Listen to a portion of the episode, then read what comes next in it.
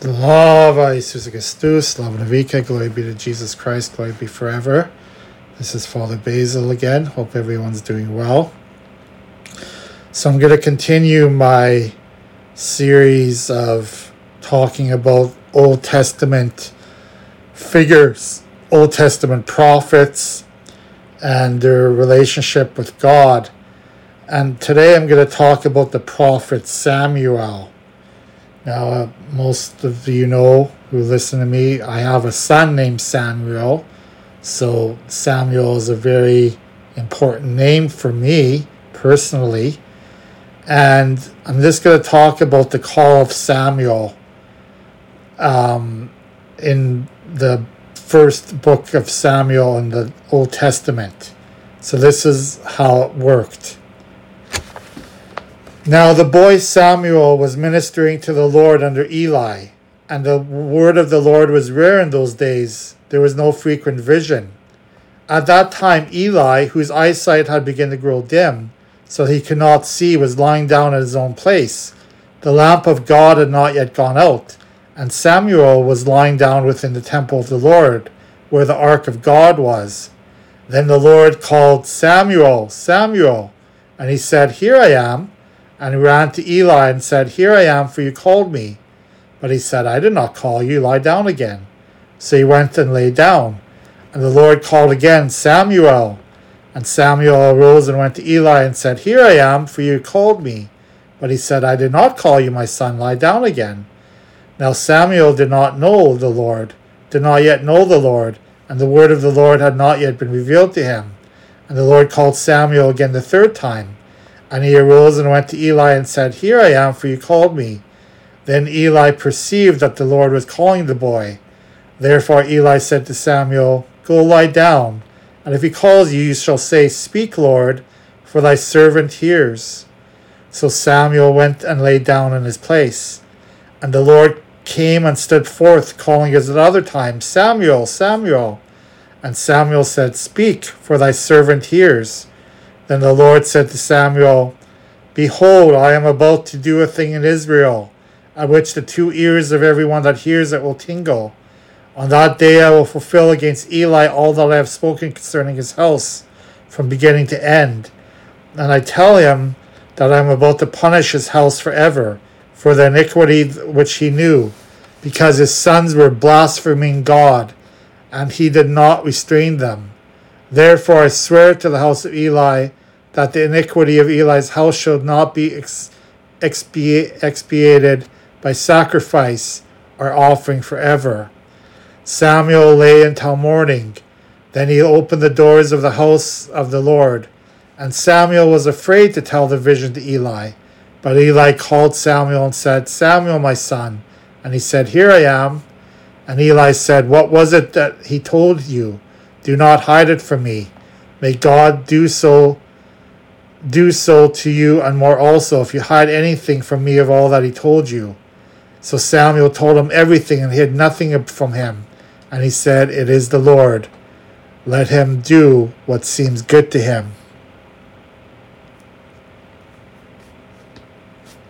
So that is the call of Samuel, who was living with the high priest Eli. And Eli's sons uh, were very corrupt and were not following the commandments, and they were, you know, uh, had very uh, sinful, impure actions that they were doing. So Samuel was called by the Lord to be the prophet to tell Eli that his whole family, Eli's family, would be, you know, um, there would be consequences for the actions that Eli's sons were doing, who were living unholy lives. And from a very young age, Samuel was getting visions of the Lord.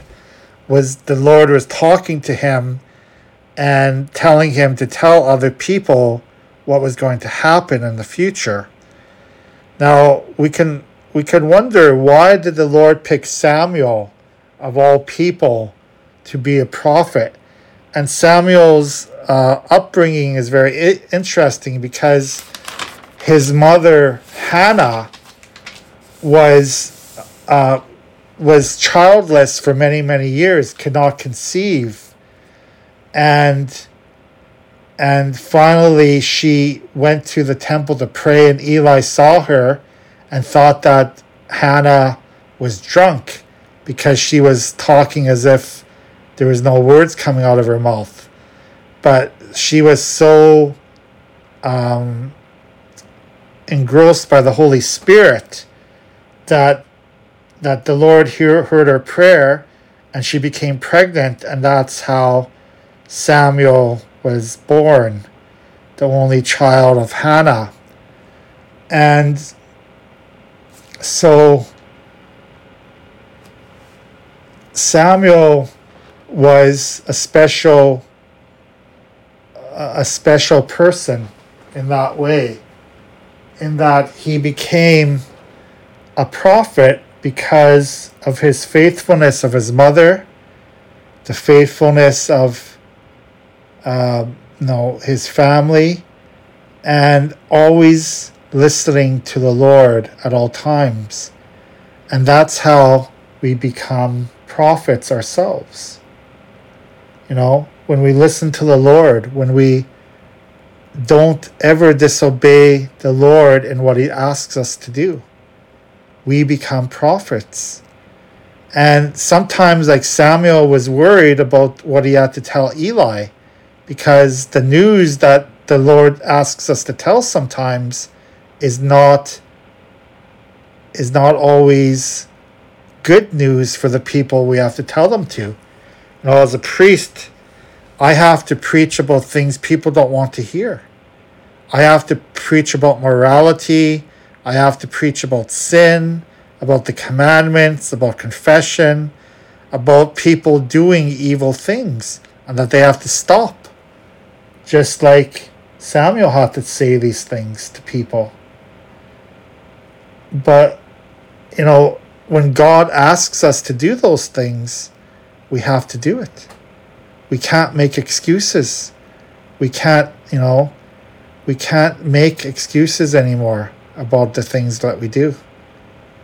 So I, I think it's important for us to remember the prophet Samuel, um, that his call of the Lord call from the Lord, he always obeyed the Lord. And he had to say things to people that were not comfortable all the time, but he still did it because the Lord asked him to. We're not always going to be comfortable either in doing the things the Lord asks us to do, but we still have to do it. All right? God bless you. Have a good day.